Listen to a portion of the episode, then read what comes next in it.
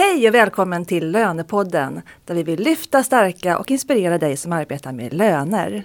Jag heter Katarina Sand och jag arbetar på rekryteringsbyrån Wise Professionals där vi bland annat rekryterar och hyr ut lönekompetens.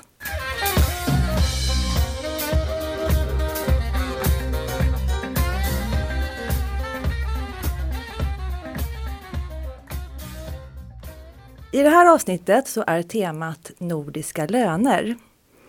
Och som en bisittare så har jag Karin Strindmark på Knowit. Välkommen! Tackar! Och vårt syfte med det här avsnittet är att ge en bild av vad det innebär att jobba med nordiska löner. Vad ska man tänka på? Var kan man hämta information någonstans?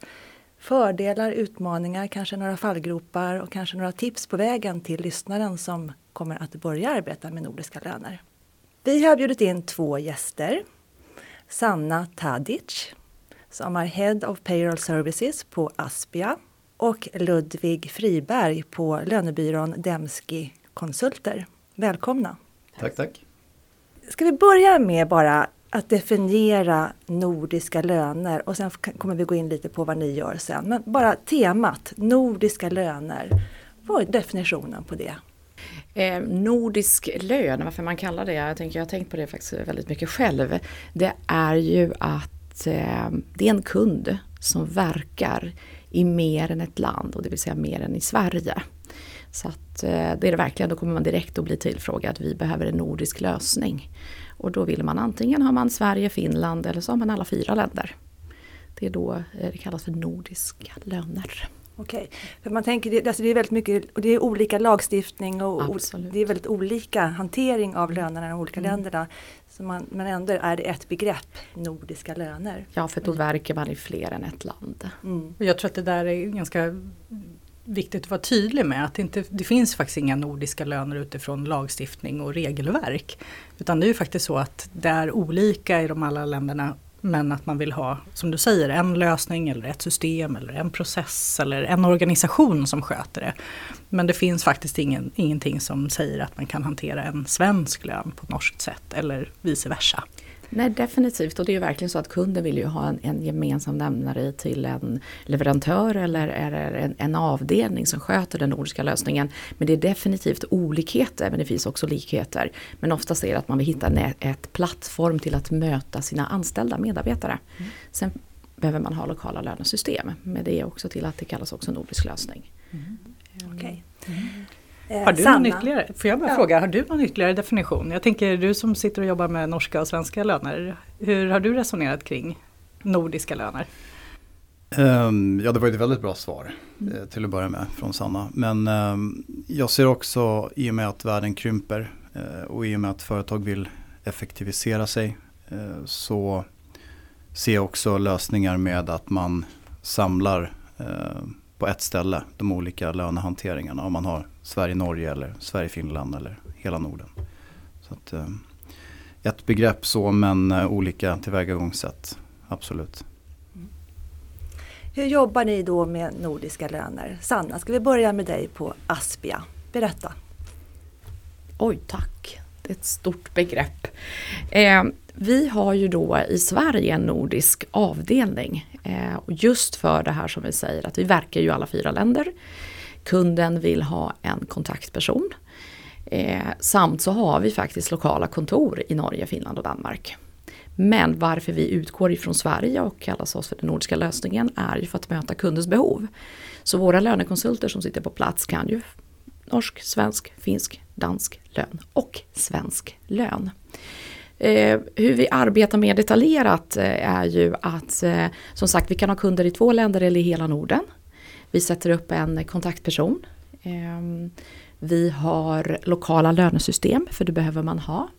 Vi har en plattform där kunden möter liksom hela inrapportering av data. Ehm, där vi kan ta ut statistikrapporter. Det är otroligt också viktigt för hela Norden. Sen är vi uppsatta på det sättet då att beroende på hur kunden är organiserad så sätter vi antingen kontaktperson från det nordiska teamet i Sverige eller från de lokala länderna. Hur många är ni i Nordiska teamet i Sverige? I Nordiska teamet i Sverige eh, just nu är vi per dagens datum, vilken nyanställd är vi 13 personer. Mm. Och ni hanterar då antal löner antal löner, nordiska löner Nordiska då vi pratar löner, om, så personerna. har vi eh, 3000 löner. Okej. Och du Ludvig, på Demske Konsulter, vad jobbar du med? Ja, du jobbar med norska löner där. Eh, ja, precis. Jag Mm. jobbar med norska löner. Eh, och jag är, ja, man kan kalla att jag är en typ av lönecontroller.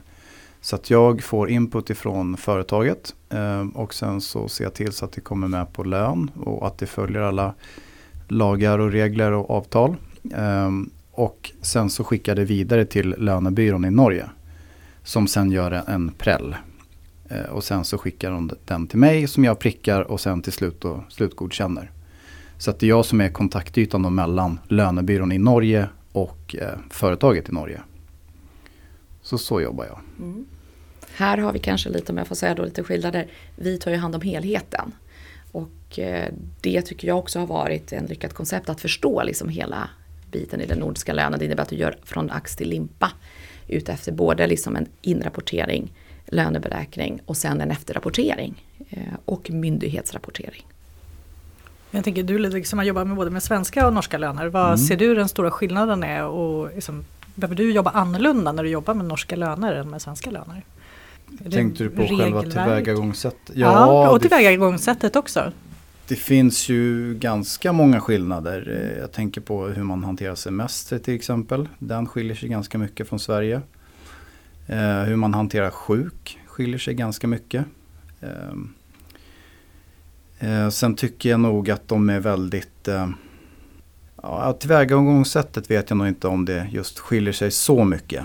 Eh, för att det är ändå man har olika datum som det ska rapporteras in avvikelser och sen så ska chefen godkänna kalendrarna och sen så ska det vidare till att bakas ut till en lön. Så att eh, den biten skiljer sig nog inte så mycket men regelmässigt så finns en hel del som skiljer mellan Sverige och Norge. Så är det. Och var kan man hitta information om det här? Du, du, du har inte jobbat så länge med nor- norska löner, ungefär två år, eller hur Ludvig? Mm, ja, precis. Eh, och hur var det i början där, för när du skulle ta tag i den här uppgiften? Hur gick du tillväga? Ehm, till att börja med så skaffade jag ett konto, eller företaget skaffade ett konto åt mig eh, hos Infotjänster. Eh, och det är ju Tolin och Larsson. Ehm, och det, och precis som till Tolin och Larsson är ju det suveränt. Man får ju svar på alla frågor man har. Sen åkte jag över till Oslo och gick eh, tre stycken utbildningar som Infotjänster hade. Och det var dels eh, semester och det var dels sjukhantering och sen så var det eh, reseräkningar. Så att jag fick någon form av grund att stå på. För att det var egentligen det som jag kände att jag behövde få liksom utbildning inom. Mm.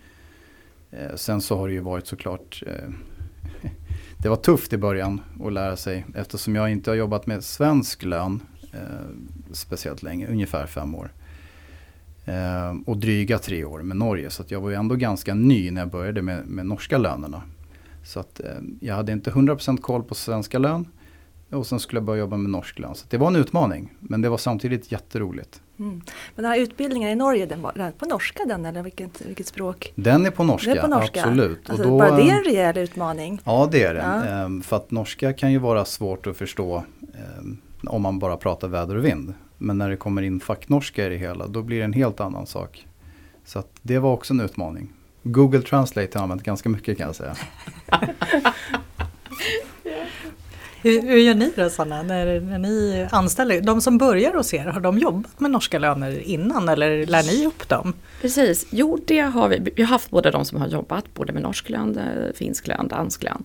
Eh, sen har vi självklart haft kollegor då som vi har rekryterat in som inte eh, definitivt har haft någon nordisk eh, liksom, kunskap. Som vi då har utbildat. Och det är då vi har självklart nu våra interna utbildningar. Sen har vi också använt oss av infotjänster i Norge. Vi har använt oss av den eh, lönesystemet som vi använder. De har utbildningar. Vi har ehm, använt oss av någonting i Norge som heter, om vi pratar Norge, HR Norge också. Där de har massa tjänster som man kan köpa. Ehm, så att eh, våra kollegor eh, för x antal år sedan, vi har ju varit i Norden nu sedan 2012. Så att vi har ju lång erfarenhet liksom för alla fyra länder. Där hade vi lyckan då att direkt rekrytera i Sverige från en av, av avdelningarna, eller företaget som hade faktiskt nordiska lösningar. Eh, till att en kollega som både hade jobbat norskt och finskt. Och hon berättar ju då, för henne var ju mer att hon blev erbjuden för hon kunde den svenska lönen. Jag tror ju också att det är det lyckade konceptet att du jag hör verkligen här att det måste varit jättetufft att liksom både inte kunna kanske svenska och sen går in i norskt. Det är ju jättehäftigt. Men jag brukar säga att det svåra brukar vara det enkla. Så att, eh, liksom att ha, det är ju en inställningsfråga. Men det är ju jättehäftigt att se liksom hur egentligen viktigt då kanske att ha den svenska delen eller en annan del, norska delen som är hundraprocentig, så går in i ett annat land. Det är självklart så underlättar det. Men eh, man måste ju våga också, eller hur? Det tycker jag man ska. Hur vanligt är det här att vi hanterar norsk, alltså nordiska löner i Sverige? Kan man se någon trend att, att det ökar? Jag ser definitivt en trend. Alltså vi får ju dagliga förfrågningar på att vilja ha alla fyra länder. Eller har man inte fyra länder så har man tre eller två länder. Just för att hålla ihop. Så jag skulle säga att trenden har ökat väldigt mycket de senaste tre åren. Ser jag i alla fall i den rollen som jag har haft. Jag kan väl, jag håller med om det. det. Och jag tror att många tittar på outsourcing partners för det. För att man ser att man inte riktigt har kompetensen eller resurserna själva. Mm. Ehm, och många tittar ju kanske i, i lokala länderna för att få hjälp och stöd och hantering. Eh, vi ser även sådana som har jobbat mycket själva med, de gör sin egen lön, de gör som andra lön för andra länder. Eh, och de får inte riktigt de skalfördelar. Eh, det kräver mycket kompetensutveckling, hålla sig uppdaterade och så. Ehm, så den vanligaste frågan som vi får det är faktiskt, eh, finns det gemensamma system? Vi vill ha ett lönesystem och då kan man ju säga, du svarade ju på det tidigare Sanna, det, det finns inte utan det man kan få till är ju de här lokala eller gemensamma tid och eh, reseräkningar och ta uttag av rapporter och sådana saker. Men lönesystemen är lokala. Lönesystemen är lokala idag. Det har ju försökt. Jag vet att det har varit en på marknaden i en av våra lönesystem som vi har. Men vi tyckte inte att det räckte till. Det var liksom inte beprövad. Så jag tror definitivt att man ska hålla sig till de lokala lönesystemen. För de uppdaterar ju med alla liksom lagar och regler. Men det finns absolut eh, system som täcker liksom det viktiga, det gemensamt som kunder. Där tänker jag att kunder verkligen vill ha en portal. Mm. Eh, chefen som sitter i Finland ska liksom gå in i samma vy. Men han kan fortfarande få det på det lokala språket. Men samtidigt kan han också få det på engelskan. Det har vi sett, vi sett att det är otroligt viktigt för kunden. Oftast kunden i outsourcing som byter vill ju ha ett och samma. Och då är det viktiga, vad möter kunden? Och kunden är ju medarbetaren och chefen. Ehm, så det är verkligen ett lyckat koncept att hålla det ihop. Och det är det som kunderna vill ha. Sen tror jag så här, det, jag ska berätta, det finns mm. nog faktiskt en del leverantörer som säger så här, men, jo men vi har en nordisk lösning. Men, men jag skulle nog ändå hävda att det finns ingen av dem som kan trycka på knappen en gång i månaden och alla löner körs och bereds och är klara. Utan, så att det, det finns, det är som, som du var inne på Ludvig, det är så olika förutsättningar eh, som gör att det, det funkar inte att ha det så. Um, där är vi väldigt transparenta med kunden. Mm. Vi visar ju våra system och där tycker kunden att det är det här gemensamt som jag säger, att spara tid, att allting ska se lika ut. Men där säger vi att vi har lokalt lönesystem och där behöver inte kunden vara inne. Men det är ju viktigt att de kan få ut rapporter och då är det också på de lokala lönespråken. För det är ju så, självklart ibland kan vi behöva skicka utlandet, vi pratar ju globalisering idag. Det kan ju sitta en financeavdelning i Tyskland. Då kan vi kanske inte heller skicka bara på norska. Det måste också finnas de här möjligheterna att ta ut efterrapportering på engelska. Men sen självklart, det kan ju sitta en finance i Norge men att vi sitter i Sverige och då vill de ju såklart på norska. Viktigt med språken. Mm. Men vilken är den största utmaningen att jobba med nordiska löner? Eller norska i ditt fall då Ludvig? Bra fråga faktiskt. Är det det här språket eller är det regler, lagar och regler som är väldigt olika som det är svårt att förstå, alltså, svårt att veta hur man ska hantera det eller var, var det ligger svårigheterna? Ja, Eller är det inte så svårt kanske? Framförallt språket när jag ska läsa olika avtal och olika lagar och, och förstå och, och, tolka dem. Då är ju språket inte jättelätt alla gånger. Eh, men det löser sig efter ett tag. Man kommer liksom in i det, man kommer in i rytmen och man, man förstår språket, man lär sig. Så det, det är svårt en stund, eh, sen så löser det sig. Eh, för mig var liksom allting svårt på en gång. Eh, det var ett Mount Everest för mig att liksom bemästra det här.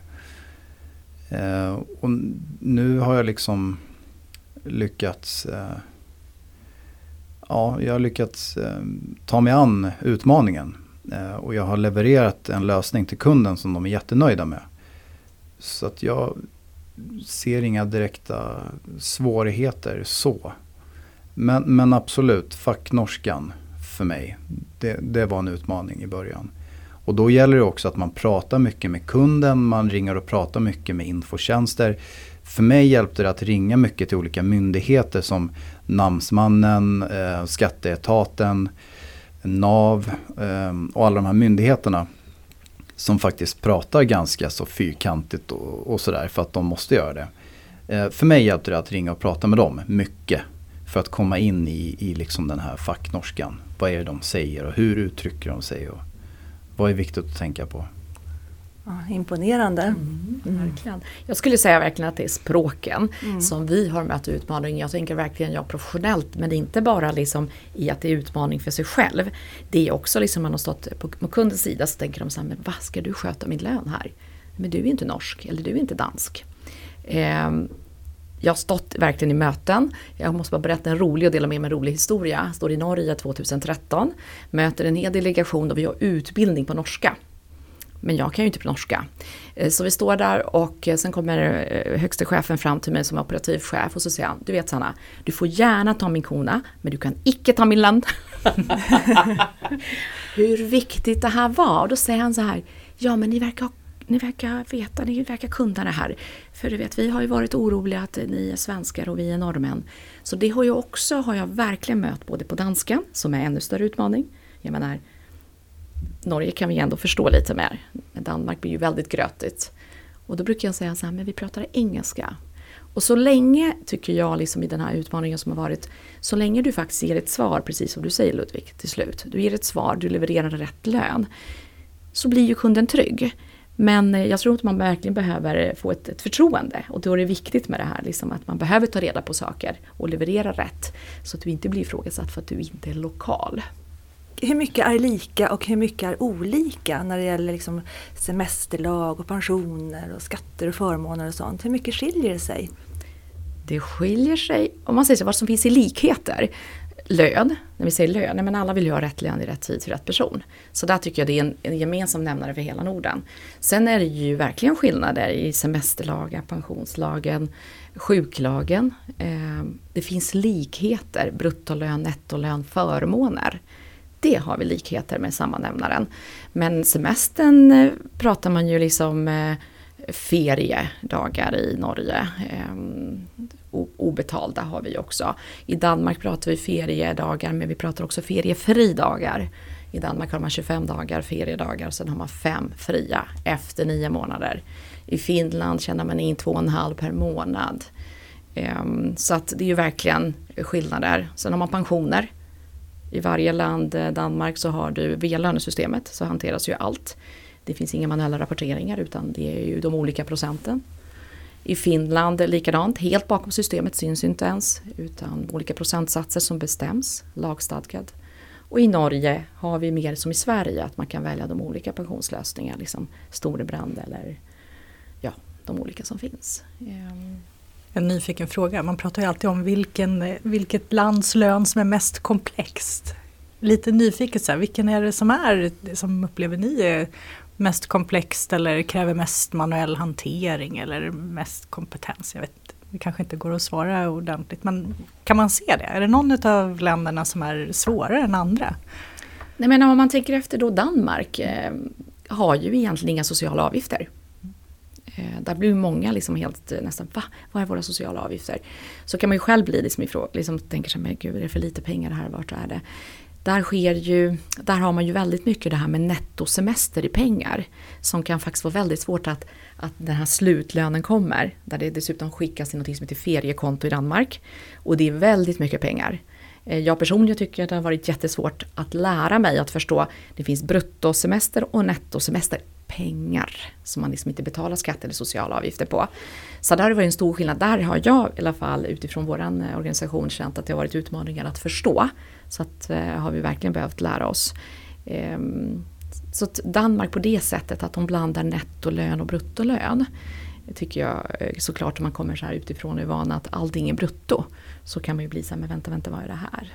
Och hur man räknar bilar också. Så Danmark skulle jag vilja säga lite mer utmanande. Och hur hittar ni den informationen då? Hur söker ni? För det finns ju ingen svensk utbildning. Hur går ni tillväga då för att liksom verkligen lära er hela Vi vägen? har ju gått då sedan 2012 så finns det ju löneskola i Danmark. Eh, vad vi gjorde då, vi, då tog vi hit löneskolan till Stockholm. Heter den löneskolan? Den heter Löneskolan. Oftast i Danmark är det ju som vi tidigare haft i Sverige, liksom att man, du är räkenskapsbokförare eh, och så har du kommit in på lön. Men de har löneskola och sen så självklart finns det ju danska RR. ehm, Som är Thulin och Larsson som är och Larsen, får Danmark. mycket Ja. information. Mm. Eh, det finns böcker, det heter Lön, eh, Danmark. På Finns- danska? På eller? danska, ja. Men jag tycker ändå att när du väl är inne, precis som Ludvig berättade här, när du är liksom inne och tänker barsel, men gud vad är barsel liksom? Föräldraledighet i Danmark. Så börjar du liksom läsa, då förstår du. Läsa är ju lättare att göra på danska än när du väl hör språket. Men Löneskolan som den heter skulle jag verkligen rekommendera för de som är intresserade och vi skulle vilja lära sig Är det en längre utbildning eller är det liksom ko- kortare I kurser? kortare, det är tre dagar i sträck. Men det finns tre gånger fyra man kan gå. Sen är det som att hålla sig ajour, att gå på de olika. Som sagt, eh, det finns något som heter också HR Danmark. De håller i utbildningar, nyheter. Det sker ju en stor lagförändring i Danmark till nästa år rörande semester. Så att, eh, och jag menar Norge, Ja, hur gör du med Norge? Mm. Hur, hur lär man sig norska löner? det var ju lite som du berättade. Hålla sig uppdaterad också. Ja, det är det. Hur man håller sig uppdaterad hela tiden på nyheterna. Nya lagar och... Ja, infotjänster är ju väldigt bra där. Så de skickar Mm. ut mail eh, så fort det sker någon, någon typ av förändring. Och de skickar också ut eh, heta diskussionstrådar på deras sida. Så att det här är veckans eh, heta ämnen, typ så kan man översätta det. Och sen så kan man gå in på deras hemsida och sen så läser man diskussionstrådarna. Eh, Och då är det många löneadministratörer och- HR-folk i Norge och i Sverige för den delen som, som frågar liksom. Hur blir det här med den här nya regeln och hur, hur ska vi tänka här? Och så svarar de. Och så kan man läsa och lära sig mycket. Och Du även- kan ställa frågor där också då? Absolut, Ja. jag använder infotjänster flitigt. Det gör. Ja, Ja. det gör vi också. Ja. Det är riktigt bra. Men jag skulle säga allmänt Katarina att det handlar ju om att allt går ju att få reda på idag. Mm. Med tanke på också liksom det här digitala som finns. Sen är det ju självklart att du måste ha ett intresse. Mm. Eh, och lite våga eh, att gå in i den nordiska lönen och inte vara rädd. Nej, precis. Men finska löner då? För det är ett svårt språk. Alltså hur... Det går inte att förstå. Nej. Gör... Finns det någon finsk löneskola eller på engelska eller hur gör man där då?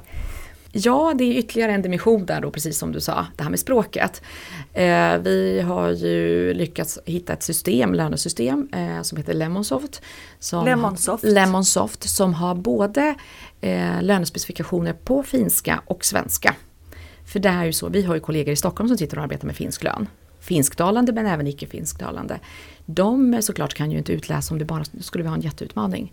Så det har vi haft under alla år, att vi har dubbelspråkigt, eh, liksom, att kunna hantera språken. Löneskolan, eh, det är ju samma sak där, det finns kurser till de lokala lönesystemen. Det finns ingen direkt löneutbildning i Finland. Utan det är de eh, lönesystemen som tillhandahåller. Att, att du får gå både lära dig deras system och så pratar de om lagar och regler.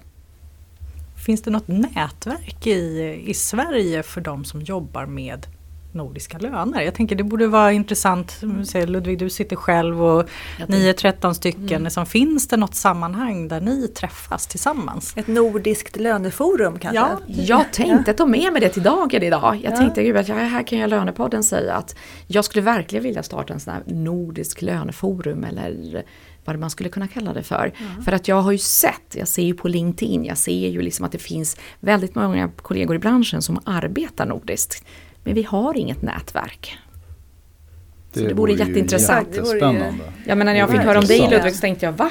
Vad sitter du och jobbar med norska löner när din kollega berättar? Så tänkte jag det är sånt man inte vet liksom. Nej. Men man kan dela, dela kunskap, erfarenhet. Mm, Det är en jättebra idé. Vi snickrar ihop tror jag. Det tror jag. Härligt. Ja.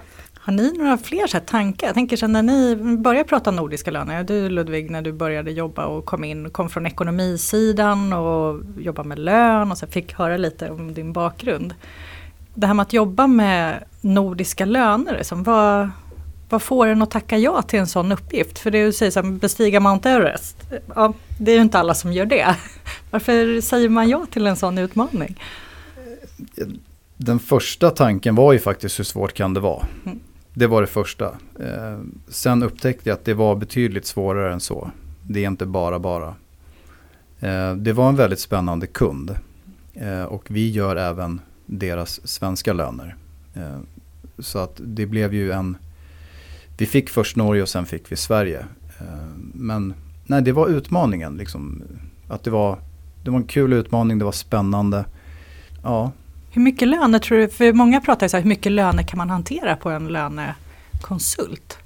Finns det som, hur, hur, mycket norska, hur mycket löner skulle du kunna hantera, bara du, av de norska lönerna till exempel? tänker du antal? Ja, vi kan säga antal, det är lättast. Om jag jobbar bara med norska löner, Ja.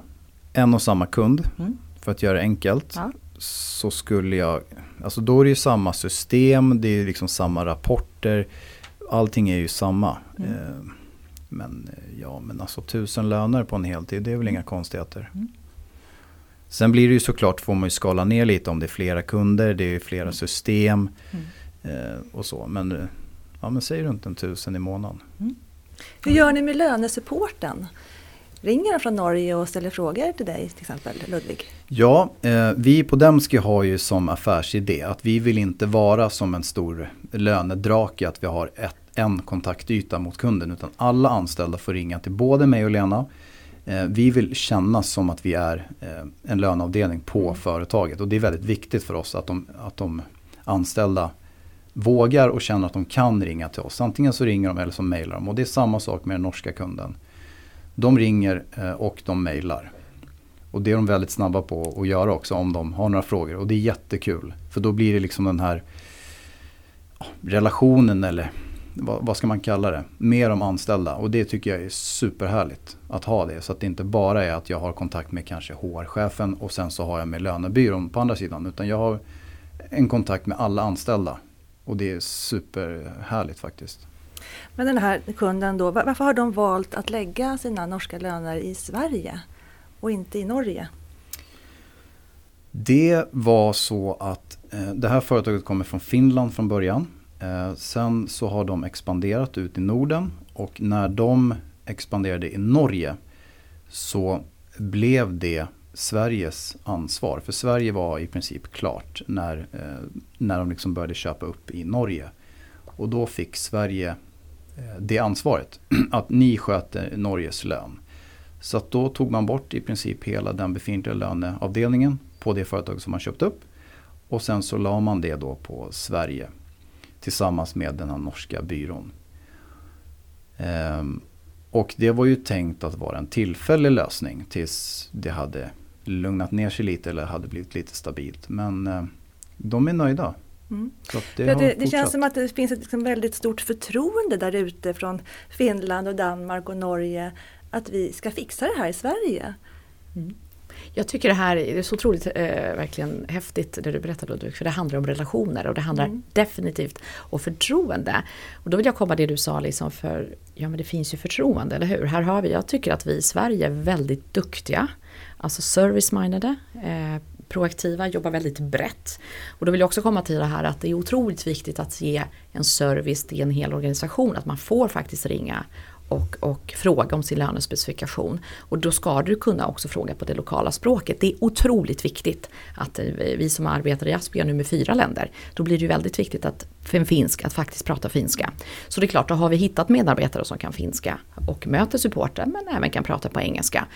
Men det som är otroligt viktigt att vi också har fått det här förtroendet när vi blev tillfrågade kommer jag ihåg och då vet jag också, då sa min eh, närmaste kollega som jag samarbetade, då Hans Edqvist, så sa han till mig, Nej, men, om jag får säga det, men du är galen. Nej men vadå? Det är ju, här är ju jättehäftigt. Vi fick ju förtroendet för kunden.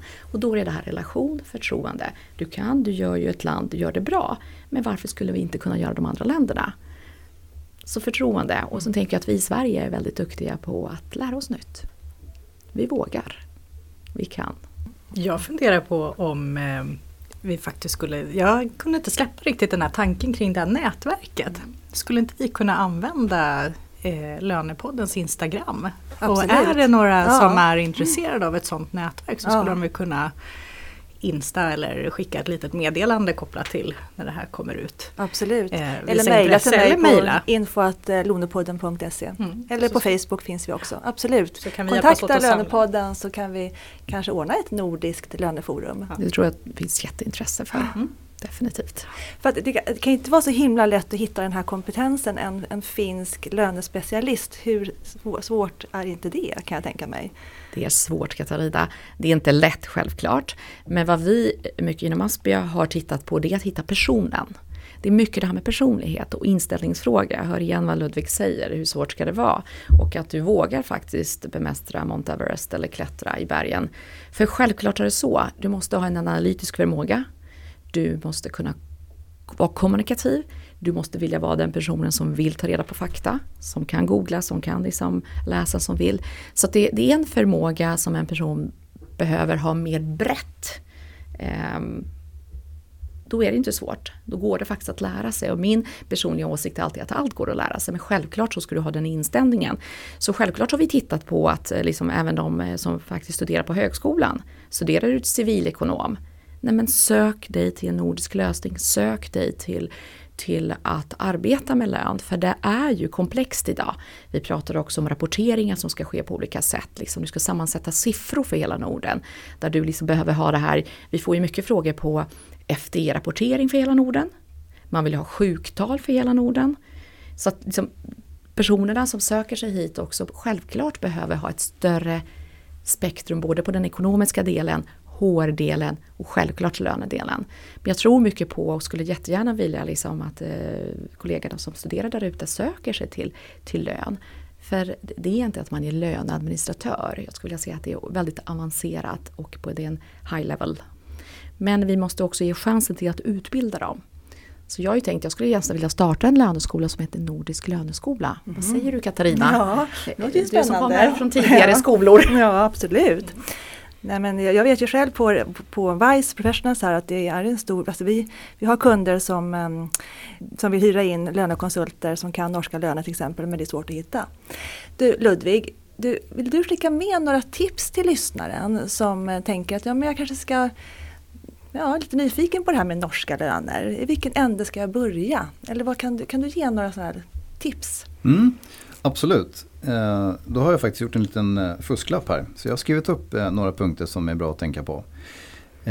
Vi har ju berört de flesta, men nummer ett tycker jag är konto hos Infotjänster. Man måste ju hitta rätt information och man måste ju få reda på när saker och ting ändrar sig. Så att det är nummer ett. Sen tycker jag också att man ska gå kurs hos Infotjänster så man åker över till Norge då, som i mitt fall. Dels så att man får höra norskan, man får höra liksom, eh, facknorskan, när, hur de uttrycker sig. Eh, och sen så har Infotjänster väldigt bra utbildningar. Eh, och de har ju inte bara de tre som jag gick utan de har inom alla möjliga olika områden. Så att kurs hos Infotjänster, absolut.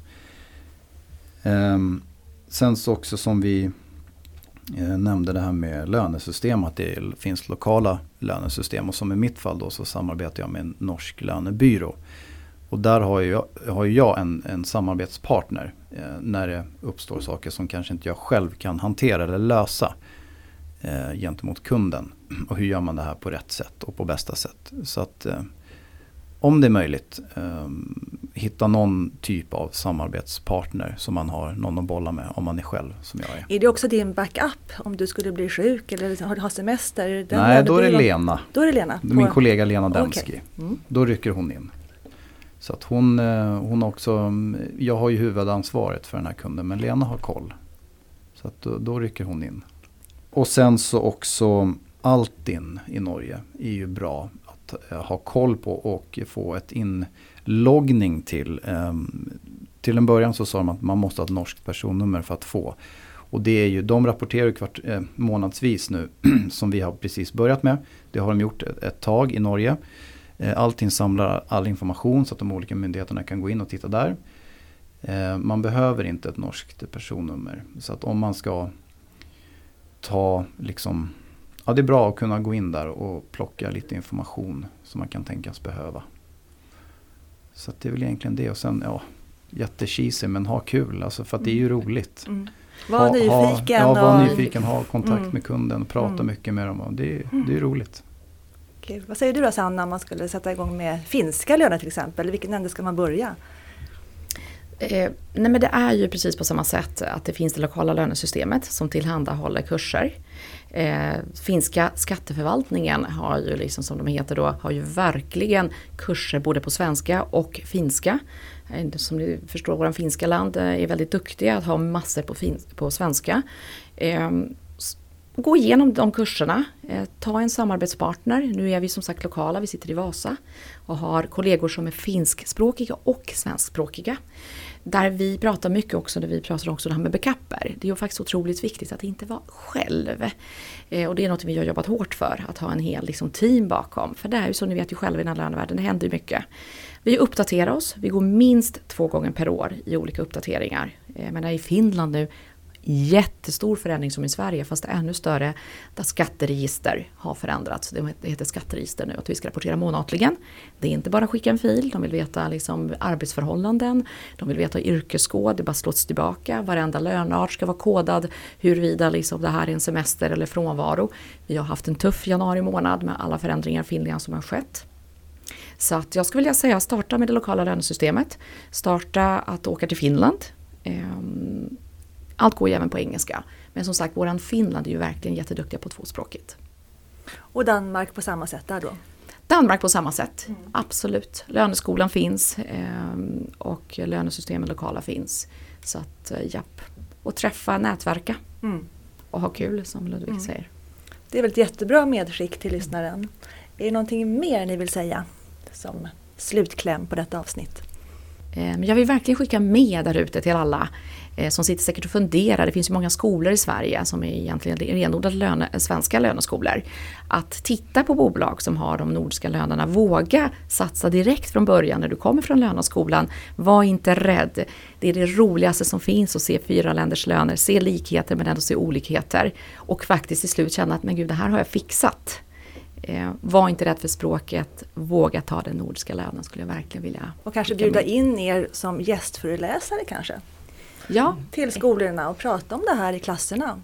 för som sagt det ökar ju precis som du säger att eh, det är otroligt stor efterfrågan och då tycker jag att det, det är också en eh, sista grej, liksom det här med utveckling inom löneområdet, liksom som lönekonsult.